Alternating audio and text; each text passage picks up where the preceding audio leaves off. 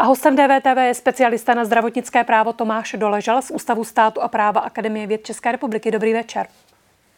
Dobrý večer.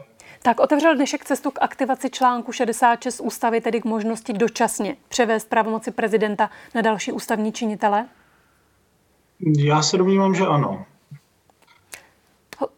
Ano, hospodářským novinám jste řekl, že s trochou invence je možnost využít aktivaci článku 66 k prolomení lékařského tajemství a tím získat informace o tom, jak na tom prezident je. Prolomilo se dnes částečně to tajemství?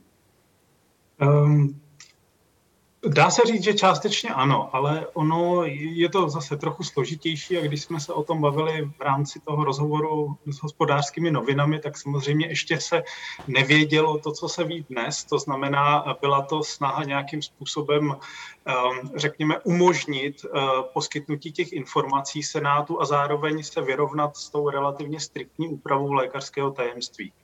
Já myslím, že nemocnice se s tím, si s tím poradila celkem dobře a e, vlastně sdělila to, co měla, to podstatné a zároveň se dá říct, že to nějak výrazně nenarušilo to lékařské tajemství. Ano, říkáte celkem dobře, výrazně nenarušilo, na to jsem se chtěla zeptat, jestli tedy to i tak nebylo moc z hlediska toho lékařského tajemství, co zaznělo, protože vy sám říkáte, že lékařské tajemství je široký pojem a že tam patří samozřejmě také informace o prognóze a ty zazněly.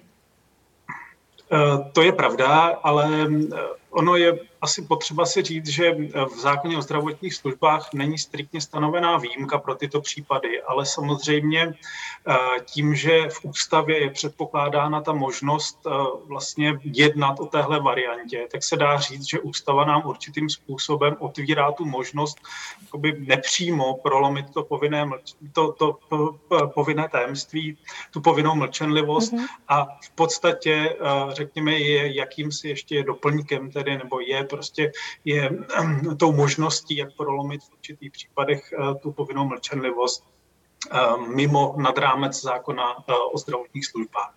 Řekl byste tedy, že ústřední vojenská nemocnice šla na maximum možného, co mohla sdělit?